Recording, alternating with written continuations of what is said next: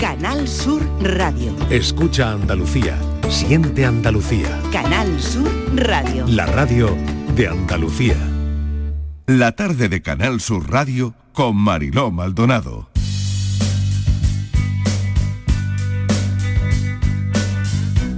No me gusta la vida. Es un hecho. Y parece que yo a ella tampoco le caigo demasiado bien. Quizá me guarda rencor porque no la valoro, porque me da igual estar aquí o no estar. Igual me odia porque mi parte favorita de la vida es cuando estoy dormida, cuando no soy yo, cuando nada ocurre de verdad, cuando nada me da miedo. Lo único que me resulta tolerable de la vida es soñar. Soñar que no soy yo, que no arrastro dolores, que no cargo todos mis errores y los 40 más que hice míos cuando no lo eran. Me cae mal la vida por su mala educación. La vida no pregunta si quieres nacer, si aquí o allí, si en un país privilegiado, en una familia de mierda, en el tercer mundo con una familia maravillosa. La vida decide por ti y yo odio que decidan por mí. No lo puedo soportar. Pero resulta que al final mi vida es lo único que realmente tengo. Lo único que estará conmigo del principio al final. Mi mejor amiga y mi peor enemiga. Mi peor amiga y mi mejor enemiga. La vida me la tiene jurada. Pero yo a ella también.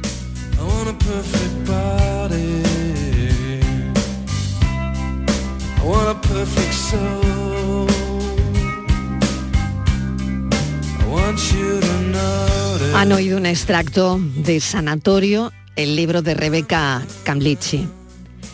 Es uno de los libros que más me ha impactado de los que he leído últimamente, porque el libro la autora lo escribió y lo dibujó mientras entraba y salía de instituciones psiquiátricas bajo las limitaciones de una medicación muy fuerte que le hacía muy duro y muy complicado hilar ideas hasta sujetar el lápiz para dibujar y, escribir, ¿no?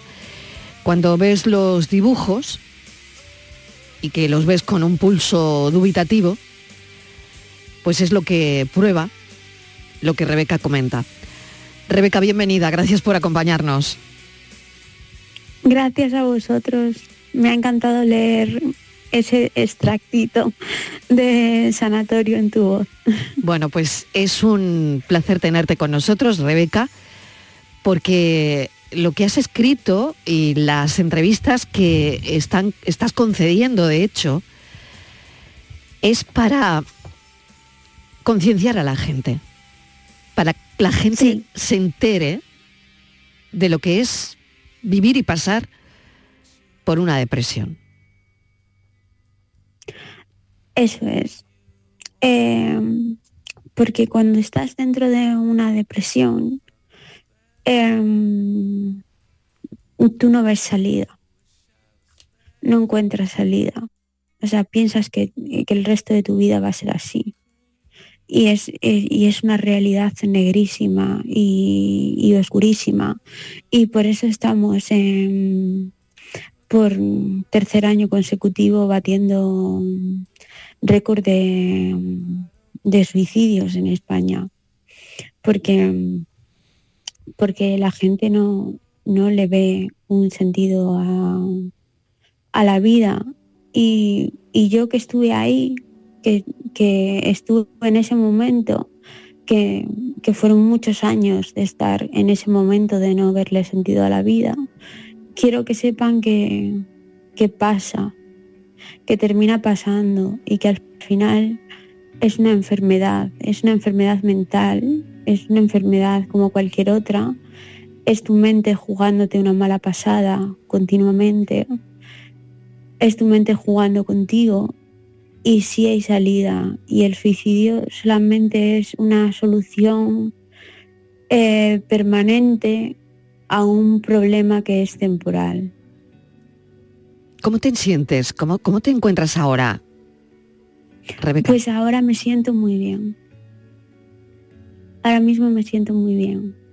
muy bien. Si me hubieras preguntado hace tres semanas, te habría dicho, pues no estoy en mis mejores momentos.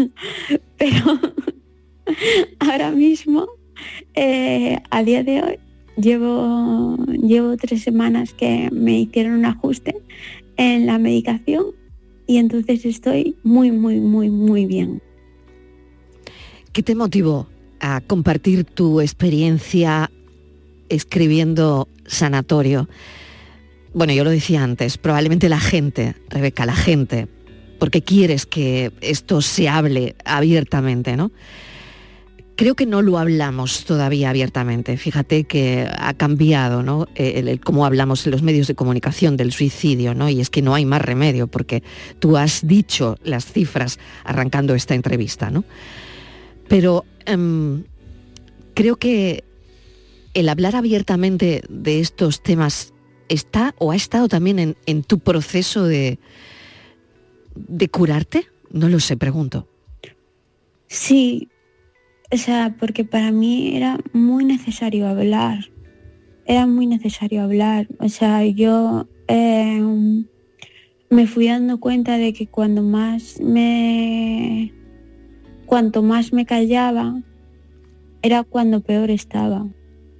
Entonces el, poder hablar, tener una persona de confianza, tener dos, o bueno, o tener simplemente una, una persona de confianza en la que, en la que tú puedas decirle, mira, hoy no me siento bien, hoy, hoy me está pasando esto, hoy tengo, hoy tengo ideas autolíticas, por favor, quédate conmigo. Eh, eso hace que, que, la rueda frene, que, o sea, que, tu cabeza pare, que en tu cabeza pare. Eh, sobre todo porque eh, de lo que no hablamos no existe. Y yo no sé si la gente lo sabe o no, la, cifra diaria de, de muertes por suicidio que tenemos ahora mismo en España, pero son 11 personas y media al día. Mm. Si tú imagínate que hubiera un, atentado mm. de 11 personas y media al día, abriría todos los telediarios y al día siguiente hubiera otro atentado de 11, personas y media al día, abriría otra vez todos los telediarios y al día siguiente fuera lo mismo, otro atentado. Y, o sea, abriría todos los telediarios, porque es tremenda, porque es brutal la, cantidad de, de, fallecidos que hay por suicidio. O sea, es una barbaridad, es, terrorífico. Hmm. Eh, y sin embargo, no, no estamos hablando de ello porque es como un tema medio tabú del que se empieza a hablar ahora, pero pero tampoco mucho. Totalmente de acuerdo, Rebeca. Sigue siendo un tema tabú. Lo hablamos de otra manera, pero nos cuesta. De hecho, a mí me cuesta, me cuesta pensar en las preguntas. Hay poca naturalidad en esto. Yo, fíjate que lo intento, ¿no? Y que ojalá de nuestra conversación salga algo muy positivo. Pero es verdad que hay mm, existe ese, ese tabú. En los medios de comunicación hemos decidido hablarlo, porque hasta hace poco se creía que hablar del suicidio en los medios creaba un efecto llamada y se demostró que salva vidas, que es justo todo lo contrario, que hablar de ello salva vidas. Y estamos aquí para eso. Justo. Justo, o sea, hasta hace muy poco en los medios no contabais eh, los suicidios, a no ser que fuera una persona extremadamente famosa, eh, la que había muerto por suicidio, porque se creía que, hacía un efecto llamada, cuando se ha demostrado que es justo lo contrario, que previene muchísimo hablar del suicidio, em, porque la gente ya no, no se siente en esa soledad, en esa desesperanza, eh, de repente la gente busca ayuda porque piensa, hay más gente que está viviendo lo mismo que yo. Hmm. Eh, voy a buscar ayuda, voy a buscar recursos, voy a, voy a ver cómo se les cómo se les está ayudando a ellos. Voy a investigar. Hmm. O sea, se peleó mucho por tener un teléfono eh, para la mm, contra la, conducta suicida, que es el 024, por si alguien no lo sabe. Eh, si tú estás teniendo pensamientos eh, que, te estén llevando a, a, una conducta suicida, puedes llamar a este teléfono y ellos, hay, hay un grupo muy grande de, de psicólogos y de profesionales que te van a ayudar para, para calmarte, para acompañarte. En cada caso supongo que lo hacen de una manera o de otra. Mm. Eh, yo nunca he sido usuaria de, este teléfono, entonces no puedo contaros mi, vivencia, eh, pero sí que tengo amigos que son psicólogos que, que han trabajado para el 024 y, aparte de contarme de que el 024 no para de sonar, eh, me cuentan que, que se les ofrecen muchas alternativas las personas que, que llaman a este teléfono. Anterior a esta obra, em, Rebeca, anterior al sanatorio, tienes Las hijas de Antonio López, una obra que también fue, fue muy elogiada eh, por la crítica ahí también cuentas parte de tu vida y, y, lo que vives en tu entorno familiar, ¿no? Mm. Eso también, bueno, y cómo lo vives con tu hermana. Y es un libro muy duro, pero probablemente muy necesario para personas que tienen vivencias parecidas a la tuya. Sí, parece ser que hablar de la alegría no se me da bien las, alegrías las, las vivo y las penas las cuento. Bueno, pero eso no está mal, no está mal, ¿no? Sí. Bueno, igual es un egoísmo empedernido. Bueno, bueno, bueno, pero sea egoísmo o no, mm, al final hay que sacarlo fuera, ¿no? Sí, sí, a mí me ha... Los dos libros me ayudaron mucho en, en su momento a, a sacar cosas fuera, a, aprender mucho sobre mí, a, entender también mucho a mis padres.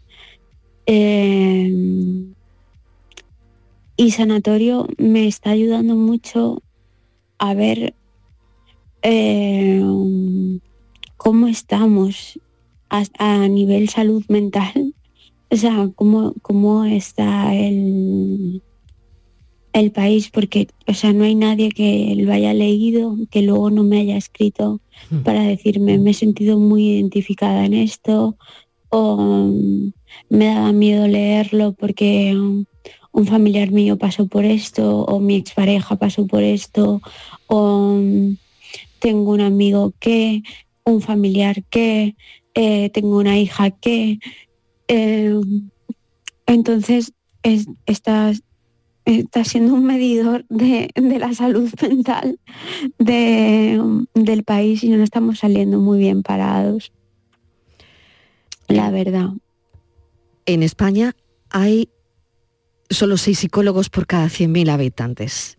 Eh, mm. Y esto viene a colación porque cuando Rebeca presenta Sanatorio, esto también lo cuenta. Es decir, ella reivindica esto, ¿no? Como el número de, suicidios al día que nos lo ha contado, ¿no? Tengo aquí a un psicólogo, a nuestro psicólogo de, cabecera, Rebeca, que se llama Borja Rodríguez. Y esto también, Hola, Borja. Esto también lo, Rebeca. lo quería hablar con él. Seis psicólogos por cada 100.000 habitantes. En España no le damos valor a la, salud mental a nivel público. Porque claro, a nivel privado si te lo puedes pagar está muy bien, pero hay muchas personas que no pueden eh, económicamente permitírselo y que tampoco creo que sea justo que en una sanidad pública, aparte de los pocos psicólogos que hay, que cuando te ven te den cita a lo mejor para dentro de tres meses. La psiquiatría, que también está muy bien, no lo arregla todo. La medicación es necesaria, pero la terapia es a veces incluso más importante, porque la, la medicación a veces te saca del hoyo, pero tú necesitas una terapia y una continuación en el trabajo. Entonces, es muy, muy, muy importante eh, hablar de ello y sobre todo, como está haciendo Rebeca, reivindicar eh, yo barriendo para casa en este sentido, Claro, claro. pero eh, reivindicar un sistema de salud mental público que ayude a evitar todo esto. Y se ha demostrado que al igual que comentaba Rebeca también, que cuando se habla del suicidio no hay un efecto llamada, sino lo que hay es una prevención, también vamos a trabajar en salud mental para prevenir el suicidio. Y creo que eso en España es una asignatura pendiente muy, muy, muy fuerte y Rebeca es una prueba viva de ello. Rebeca, seguro que quieres comentar algo a lo que decía nuestro psicólogo. Sí, o sea, mm, claro, yo mm, estoy aquí en parte porque, porque yo pude pagarme un, un psicólogo privado que podía verme dos veces por semana, eh, mm, sanatorios privados, eh, o sea, ingresos privados, en psiquiatras privados, porque si como yo estaba, eh, me trataba la, la sanidad pública, eh, yo no podría estar ahora contándoos esto a, a vosotros. O sea, por eso eh, se pide mucho un plan nacional de prevención de- Del suicidio. del suicidio. Hmm. O sea, porque realmente lo, lo necesitamos. Y se ha visto que, que los planes nacionales eh, funcionan. Funcionó, funcionó el, el- el plan para los accidentes de tráfico, eh, funcionó el plan contra la violencia de género.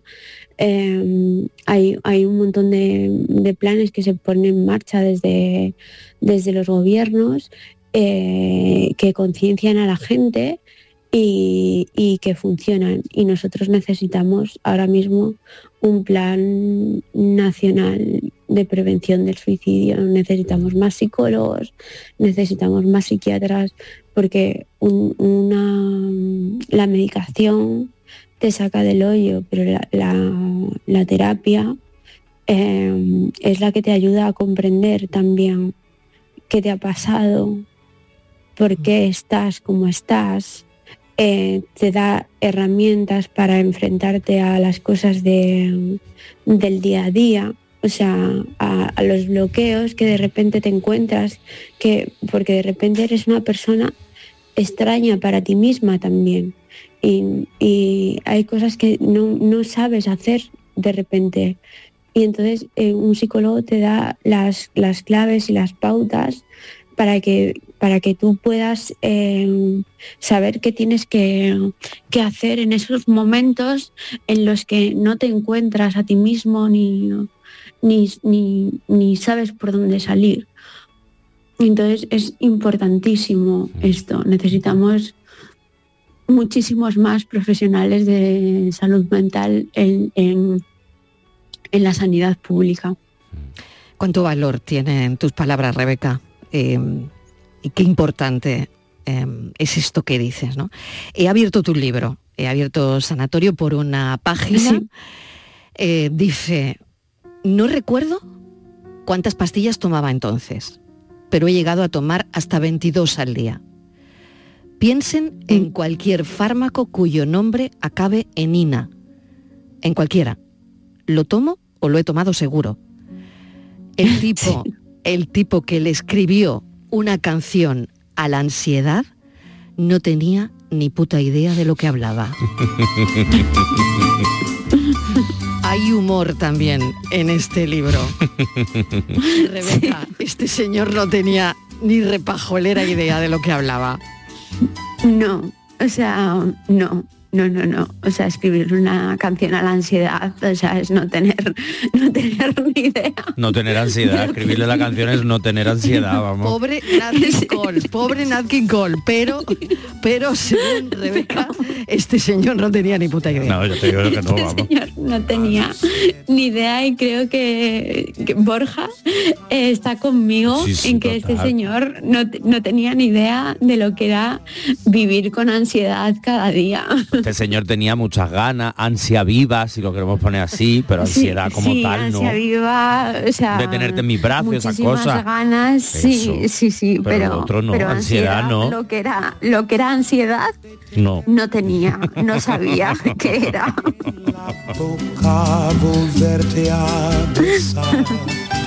Tal vez esté llorando mi Rebeca, y ahora es el momento de definirlo, o de definir la ansiedad. ¿Qué es? Rebeca, ¿qué es la ansiedad? Pues yo en el libro la defino como la ansiedad es como, como dejarte el fuego encendido, solo que, que el fuego encendido es el incendio de Roma y lo que se, lo que se está quemando es tu propia cabeza. Yo en mi, en mi libro lo describo así Mm. como es, eh, eso es para mí la, la ansiedad. O sea, la ansiedad es, es insoportable, lo devora todo, es omnívora, o sea, se, se come tus tu, educación, tus, tus, se olvida de la palabra gracias, de la palabra por favor, de, se olvida de todo. O sea, la, ansiedad te, es carcoma, te, te, te dinamita por dentro. Que yo creo que no, no hay una mejor definición. O sea, creo que, Rebeca, deberías apuntar esta definición. Y que la gente cuando dice que tengo un poquito de ansiedad, no, tú a lo mejor te puedes tener un poquito de estrés, puedes estar agobiado, que es natural.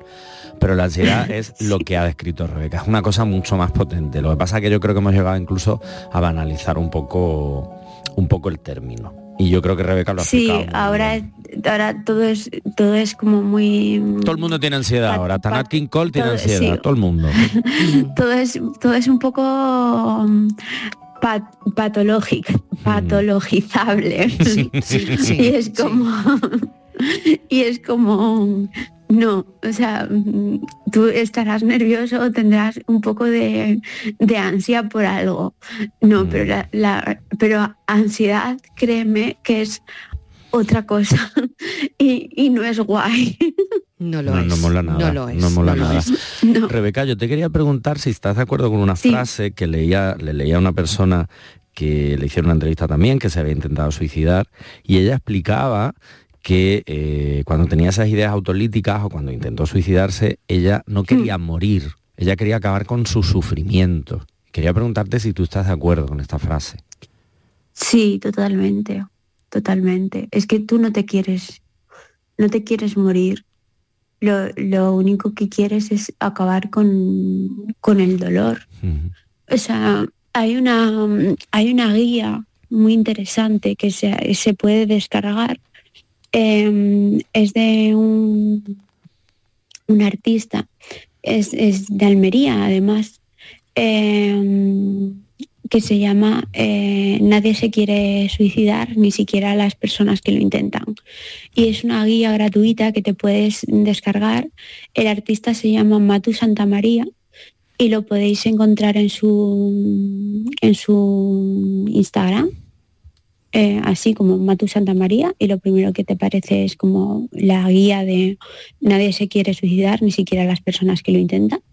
Y son, son como guías, pasos para, mm, para enfrentarte a una a una crisis de, de suicidio o, a- o a- o a- al- o para acompañar a alguien que está en una crisis de, de suicidio. Lo hemos apuntado. Nadie se quiere, Mm, nadie se quiere suicidar. suicidar. Mm, Lo hemos apuntado, Rebeca. Solo Me- quieren acabar con el dolor. mm. me, me queda muy poquito tiempo y mm, cuando hemos hecho aquí alguna mm, entrevista a familiares de personas que se han suicidado, mm. siempre comentan que les duele el no haberse dado cuenta. Es como algo que le queda a ese familiar mm, pues para siempre, ¿no? Es que no, es que no me di cuenta, es que no creía que, que estuviese tan mal, es que ¿qué le dirías a esas personas? A esas personas dolientes. Que, que, se quiten la que se quiten la culpa, por favor, porque no, no podían hacer nada. Porque yo los días que mejor he estado y los días que, que más he fingido normalidad son los días que más tenía preparado todo mi plan o sea, eh, esta enfermedad te, convierte en un mentiroso patológico también. Eres capaz de engañar a las personas que más quieres y que más te quieren de una manera inhumana. Entonces yo los días que, más feliz se me veía o más centrada o más normal o, o que me decían, jo, qué bien te vemos hoy, que qué gusto, qué, qué, bien verte un día así también por fin. Eh, eran los días que yo estaba preparadísima para liarla. Entonces no, no, por favor que no se machaquen, que, no se machaquen nunca, porque esto te da el, esta enfermedad te da el, el don de, de conseguir ser el mejor mentiroso del mundo para llevar a cabo tu, tu propósito. Que nunca, nunca, nunca, nunca crean que ellos fueron culpables de nada. Porque eh, nosotros, y me voy a incluir, eh, hacemos todo lo posible y lo, y lo inhumanamente imposible por que no se note absolutamente nada cuando vamos a, a cometer un acto así. Rebeca, mil gracias por esta entrevista, por, por tu valentía. Ha sido muy dura, eh, pero es tan importante, tan, tan importante em, entender, entenderte. Y bueno, te deseo lo mejor y te deseo lo que tú quieras, ¿no? Pero lo mejor. Muchísimas gracias y muchísimas gracias por dar espacio a poder hablar de estas cosas. Sanatorio se llama el libro. A mí me parece un libro imprescindible ahora mismo para entender muchas claves y para entender muchas cosas. Rebeca que cuenta en este libro cómo ha convivido con la depresión, con la conducta suicida y el fin es ayudar a otras personas. Gracias Rebeca, un beso enorme. Un beso para vosotros. Un beso grande. Chao.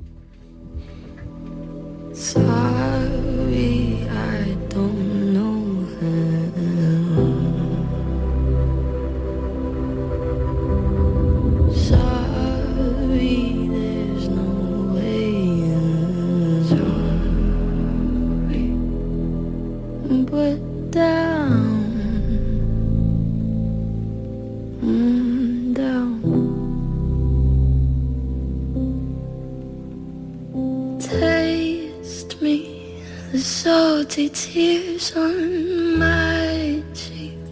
That's what a year-long headache does to you. I'm not okay. I feel so scattered. Don't say I'm all that matters. laser.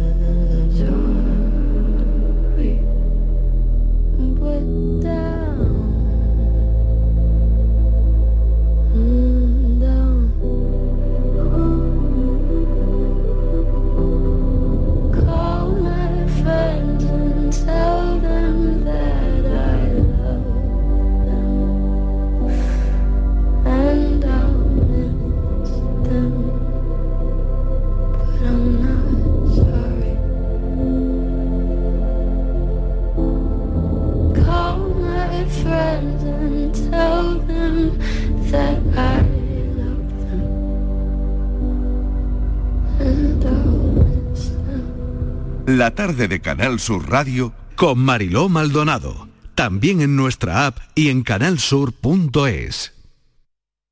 La vida es como un libro y cada capítulo es una nueva oportunidad de empezar de cero y vivir algo que nunca hubieras imaginado. Sea cual sea tu próximo capítulo, lo importante es que lo hagas realidad. Porque dentro de una vida hay muchas vidas y en Cofidis llevamos 30 años ayudándote a vivirlas todas. Entra en cofidis.es y cuenta con nosotros. En Logística Castillo disponemos de terreno para estocaje de contenedores y maquinaria portacontenedores para la manipulación y reparación de los mismos. Instalaciones con almacenaje en ambiente, refrigerado y congelado. Todos los servicios de transporte multimodal y gestión logística integral al cliente adaptado a sus necesidades. Logística Castillo, tu gestor estratégico en Sevilla para todo el sur peninsular.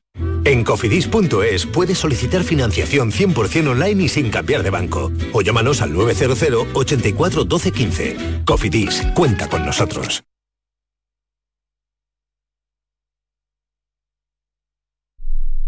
Canal Sur Radio.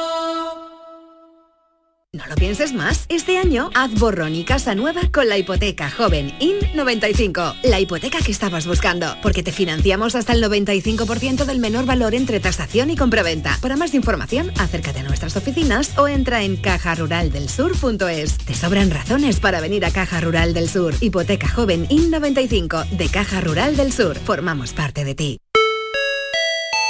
Supermercados Más es ahorro. Hasta el 29 de febrero el kilo de filetes de pollo a solo 5,95 euros. Además, este mes celebramos el mes de Andalucía regalando una cesta de productos 100% andaluces cada día y más sorpresas. Supermercados Más y supermercadosmás.com es ahorro. La jugada de Canal Sur Radio. El pelotazo con Antonio Caamaño. La gran jugada de Canal Sur Radio con Jesús Márquez. Todo el deporte que te interesa está en tu radio. Canal Sur Radio Sevilla. La radio de Andalucía en Sevilla. La noche está llena de sorpresas, de gente brillante, de momentos inigualables, de espacios y ambientes fantásticos. La noche de Canal Sur Radio con Rafa Cremades. De lunes a jueves, pasada la medianoche. Un programa que ya es un gran club, con grandes invitados, música en directo y mucha complicidad. Contigo somos más Canal Sur Radio. Contigo somos más Andalucía. La tarde de Canal Sur Radio con Mariló Maldonado.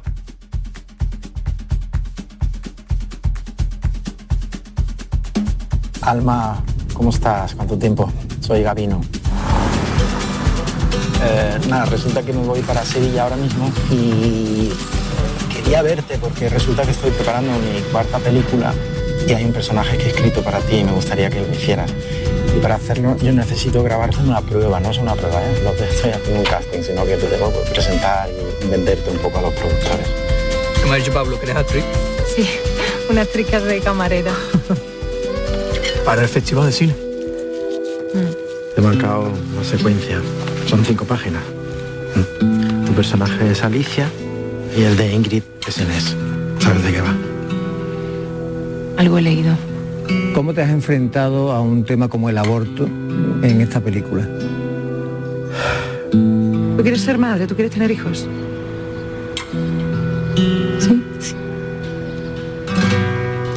¿Y estarías dispuesta a pararlo todo por tener hijos? Estuviste enamorado de mí. Claro que sí.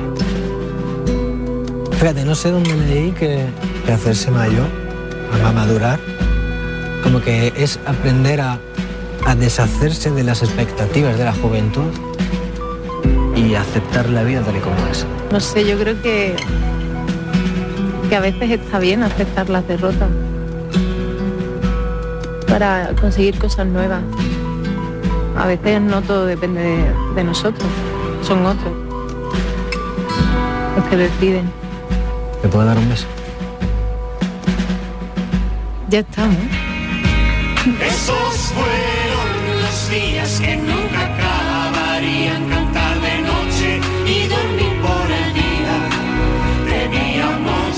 6 menos 20 de la tarde fueron los días de Bernabé Bulnes. Acaban de oír el tráiler porque les estamos hablando durante toda esta semana de los premios Carmen, de las películas participadas por Canal Sur. Y bueno, esta es otra de ellas, nominado a, a Mejor Director Nobel. Bernabé Bulnes, bienvenido. Hola, ¿qué tal Mariló? Muy bien, fueron los días, una historia, no sé si habla más del cariño que del amor. ¿Tú qué crees? Pues un poco de las dos cosas, pero es verdad que como hay tantas películas que hablan del amor, digamos que esta habla del cariño. Claro, porque estamos tan acostumbrados a que las películas hablen de o vayan de grandes amores. eh, y, bueno, esta es una historia muy, muy, muy real eh, que se centra en ese cariño que ha quedado entre algunas personas tiempo atrás que mantuvieron una relación sentimental, ¿no? Eh, y lo decía por eso. Sí, totalmente. Eh, También es una película que va sobre personas que, que no saben si, si se aman y si, si- si se siguen amando, ¿no? Entonces muchas veces en esto del amor, eh, aunque, aunque lo fácil es pintarlo blanco o negro, pero hay muchos matices de por medio, ¿no? Y muchas veces las personas eh, tratamos de, de dilucidar en qué punto estamos. Qué bueno, ¿no? entre, entre ese blanco y ese negro. Claro, totalmente, ¿no? Y, y hacer una película, yo creo que sobre ese sentimiento, a mí me ha parecido muy interesante y, desde luego lo que dice la crítica de, tu peli está muy bien, ¿no? Mm, cuéntanos un poco eh, la, la sinopsis, ¿no? Porque Alma es una actriz que lo hemos visto en el tráiler que trabaja de camarera, que recibe la propuesta de hacer un casting para una película de Gabino Robles, un director con el que mantuvo una intensísima relación. Bueno, y todo transcurre durante el Festival de Cine Europeo de Sevilla. Creo que sobre, bueno, te he pedido que me hables de, de la peli y también del rodaje, ¿no? Porque, bueno, eh, el rodaje eh, tuvo que ser eh, en el Festival de Cine, ¿no?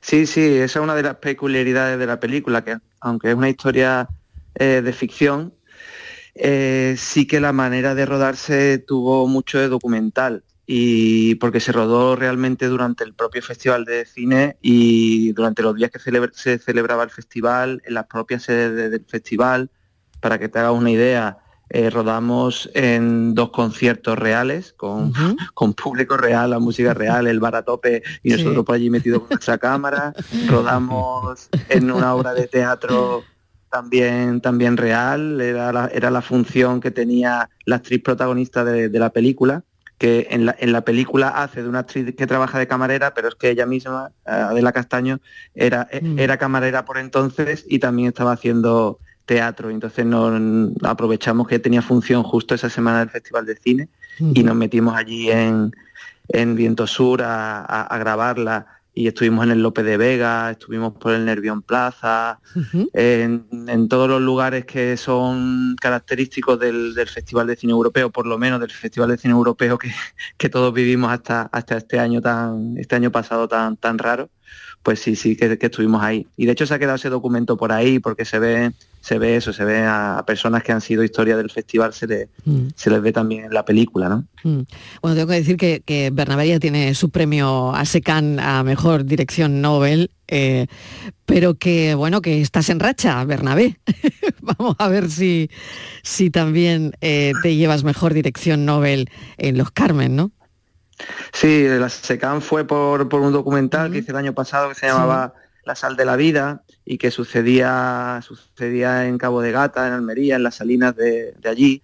Y la verdad que, fue, que era un documental muy especial que me hizo a mí encontrarme con aquella, aquella tierra andaluza tan, tan especial y, con tanto encanto. Y, y sí, fue, fue un premio además que, vamos, que, que no me esperaba y que, que me, que me hizo muy feliz y que me dio fuerzas para, para terminar, porque ya cuando me lo dieron estaba yo, estábamos con el montaje de, estas de Fueron los días.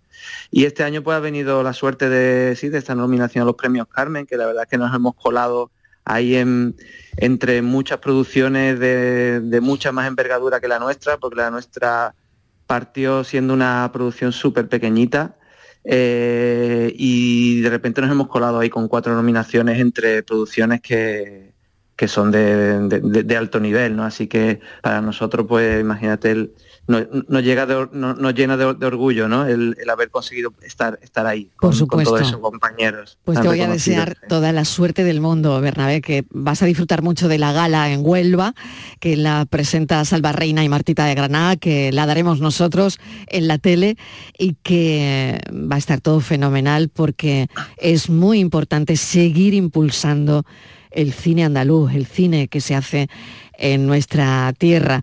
Y bueno, esta historia va de encuentros y desencuentros que es la vida misma, la vida misma, Bernabé. Muchas gracias, un beso enorme. Suerte. Muchas gracias a ti. Hasta luego. La tarde de Canal Sur Radio con Mariló Maldonado. Capicúa, empresa andaluza que elabora el aceite preferido por el profesional. Ahora también disponible en tu supermercado. Capicúa apuesta por la sostenibilidad y por ello lanza las primeras monodosis biodegradables. Pídelas en tu comercio habitual y también en los establecimientos de hostelería. Ayudemos todos al medio ambiente. Capicúa, el aceite para tu cocina. Quiero compartir contigo en Canal Sur Radio el inicio de las mañanas de los fines de semana. Te espero en Días de Andalucía con toda la actualidad, música, literatura, ciencia, entrevistas, cine, flamenco. Los fines de semana puedes disfrutarlos de una forma muy especial en Días de Andalucía, desde las 8 de la mañana en Canal Sur Radio con Carmen Rodríguez Garzón. Contigo somos más Canal Sur Radio. Contigo somos más Andalucía. La tarde de Canal Sur Radio con Mariló Maldonado. I like to be in America. Okay, by me in America. Everything free in America. What is more free in America? Oh! I like the city of San Juan. I know a boat you can get on. I'm sorry. Hundreds of flowers in full bloom. Hundreds of people in each room.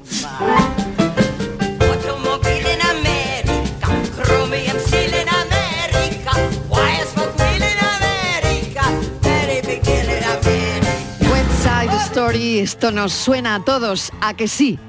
Bueno, pues ha muerto Chita Rivera. Antonio Banderas se ha querido despedir de ella, lo ha hecho a través de la red social X, diciendo, Chita Rivera ha muerto, la noticia me golpea, saliendo del set donde ruego aquí en Nueva York. Ruedo aquí en Nueva York. Se acaba de marchar una leyenda enorme del teatro musical, una fantástica bailarina, un ser luminoso, una amiga con la que compartí escenario durante casi un año en Broadway. Adiós, amiga mía. Recuerdos de aquel tango eterno de Nine y de tu sabiduría, de tu energía y de tu amor por la escena. Esto es lo que ha dicho Banderas de Chita Rivera.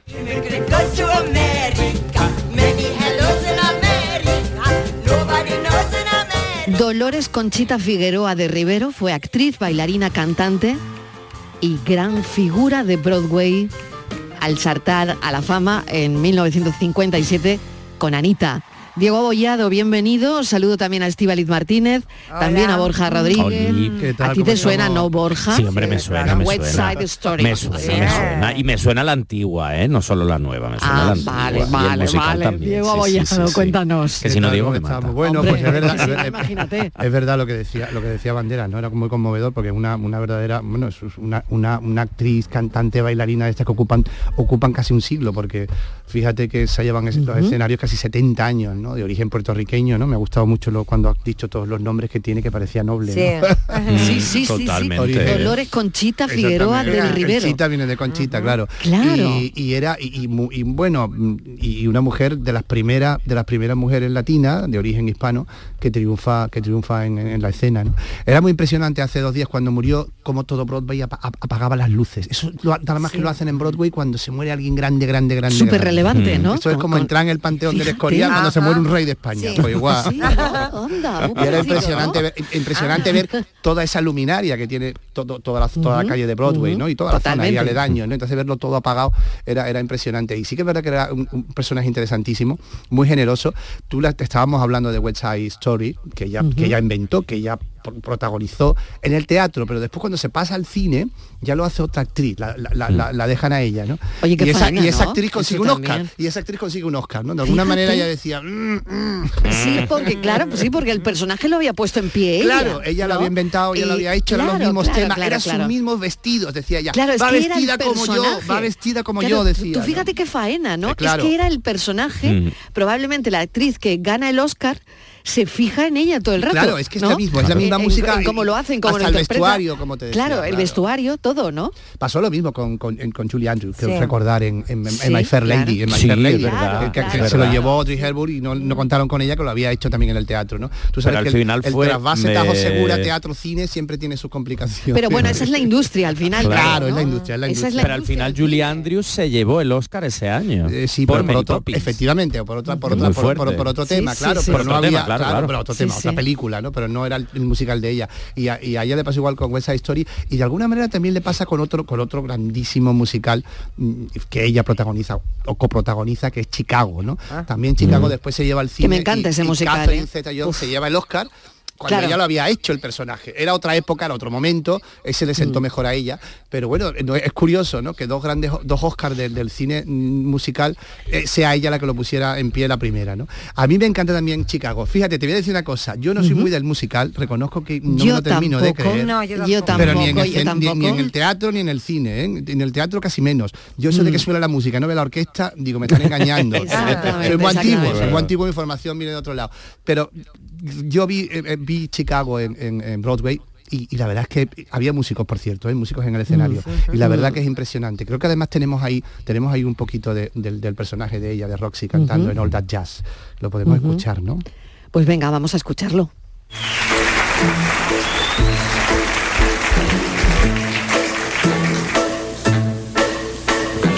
Come on, babe, why don't we paint the town? And all that jazz, I'm gonna rouge my knees and pull my stockings down. And all that jazz, start the car. I know a whoopee spot where the gin is cold, but the piano's hot. It's just a noisy hall where there's a nightly brawl and all about jazz. Qué bueno, qué bueno esto, ¿eh? bueno, y qué manera de, De interpretar, interpretar, es ¿no? Y de, increíble. y de jugar con la partitura, ¿no? Claro, También, hay que decir que son, Sí. grabaciones en las que ya ella tiene una edad, ¿eh? está en los 80, 80 y tantos, quiero decir, no son Fíjate, grabaciones ¿eh? originales. Sí, porque sí, es verdad que estuvo en el escenario hasta hace poco y reconocida, condecorada. Barack Obama le dio la máxima distinción que, que se da en Estados Unidos a, a cualquier persona, no a artistas, sino sea quien sea, la Claro, estrella la gente. Diego, iba a verla, ¿no? Muchísimo, O sea, es- muchísimo. es, Era importantísimo su nombre en el cartel del musical, ¿no? Efectivamente, tremendamente conocida.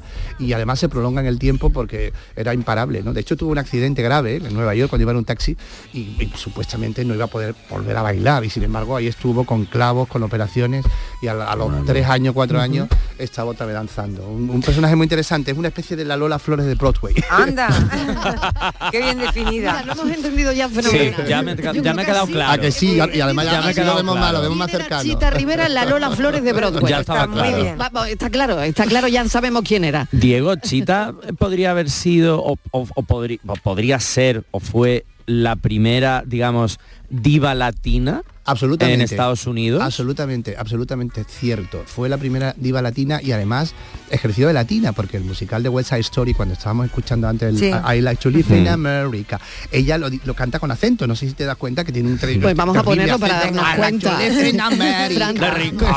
Venga, lo va a poner, lo va a poner Fran, mira. En América.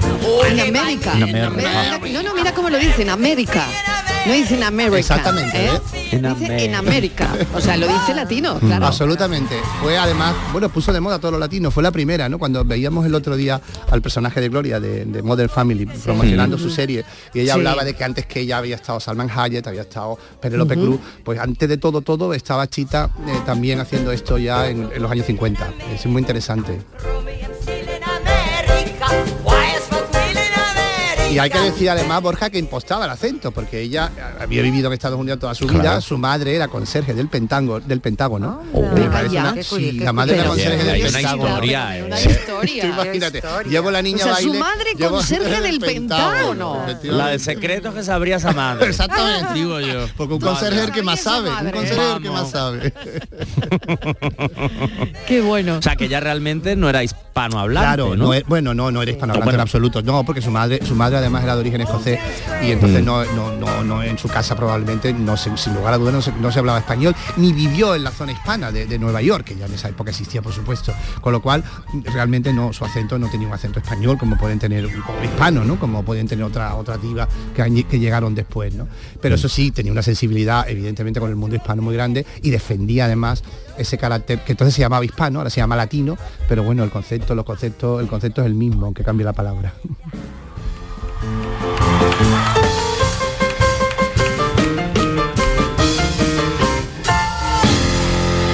Pues ha muerto Chita Rivera, actriz en West Side Story y en muchísimas cosas más. Y está muy Digo, bien pues, que Antonio Bandera, de está muy bien que Antonio Bandera lo diga, porque sí, así nos sí. enteramos, Sí, Que ¿eh? me gusta esa Sí. conexión. Me gusta- Totalmente, a mí también. A mí ta- también me ha parecido interesante, desde luego, esa conexión. Bueno, tenemos un temita con Borja, ¿no? Que tenemos, nos quedan cuatro minutitos. Os lo sacamos rápido. Rápido, rápido. Venga, Martín. Estíbali, tú dispara, Vamos, dispara. venga, vamos a hablar de las segundas oportunidades, que no sé si están de moda o en decadencia. serio? Pero funcionan realmente las segundas. Siempre A ver. en el cine se dice ninguna segunda parte fue buena, ¿no? ¿Y en el amor? Hay que preguntarle a Diego primero. No way, no way, no way, no No way. way. Que es nuestro invitado. No way. oportunidades. No way, no way. Nada, una para vez que nada, ya, ¿no? una vez que ya liquidado, ¿para qué te va a meter Eh, mano? lo roto, A ver, eso sí, ver. piénsate en liquidar la- el Claro. asunto. Dale Ah, mucha pero- vuelta. Claro. Dale mucha vuelta. Pero una vez que ya te has lanzado, una vez que ya te has tirado cuesta abajo. no hay pegamento para pegar lo no, roto. No, ningún, Lo roto, manera. roto está. Lo roto, roto O sea, está, segundas oportunidades, Ni nada. Hombre, nada. lo, hay.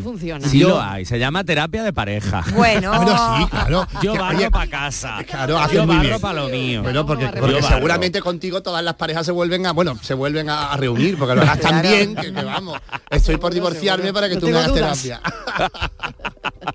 Pero la, la- la segunda oportunidad bien llevadas y bien, digamos, utilizadas sí sirven. A ver, las segundas oportunidades al final sirven para aprender de los errores. Pero no me vale decirte, sí, sí, prometo que no lo voy a volver a hacer. O sí, sí, prometo que sí lo voy a estar haciendo todos los días. Y al mes siguiente olvidarte. O sea, realmente cuando hablamos de segundas oportunidades estamos, de estamos hablando de aprender, estamos hablando de sentarnos, de comunicarnos, de ver realmente qué es lo que ha pasado y qué nos ha llevado hasta aquí y luego ver si los dos queremos seguir en, en esa misma senda, en ese mismo camino, si realmente lo que, nos, lo que nos apetece es continuar y ver un poco el por qué, uno, nos hemos separado o por qué nos estamos planteando separarnos y dos, por qué pretendemos y cuál es la razón que nos lleva a querer tener esta segunda oportunidad, que pueden ser múltiples, pero ¿Ves bueno, que en ocurre? principio ¿Ves lo- deberían estar basadas en el amor y en, la, en, la- el- en el de intentar trazar y tener objetivos comunes, intentar caminar un camino juntos en una, en una relación de pareja. Esto es lo que pasa, lo explica Borja Sí. y ahora ya yo digo, no way,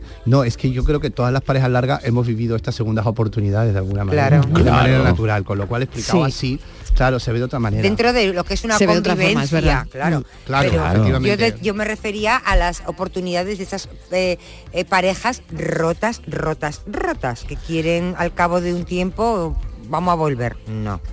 Se puede hacer, pero es mucho más difícil. Porque ya si es roto, roto de ya me he ido, hay veces que necesitamos un tiempo, Sí. Mm. pero una cosa es me tomo un tiempo, que lo hablamos hace poco, hace un par de semanas, y otra cosa muy distinta es romper, y re- otra cosa es rompemos, cada uno por su lado, y luego dentro de cinco años tú y yo de pronto nos hemos reencontrado. Eso es otra cosa ¿verdad? Eso es distinto. Otra cosa es, nos hemos separado, llega el invierno, estoy solo con la manta y, Claro, el y ahora me- hotel y ahora me acuerdo me de ti. Claro.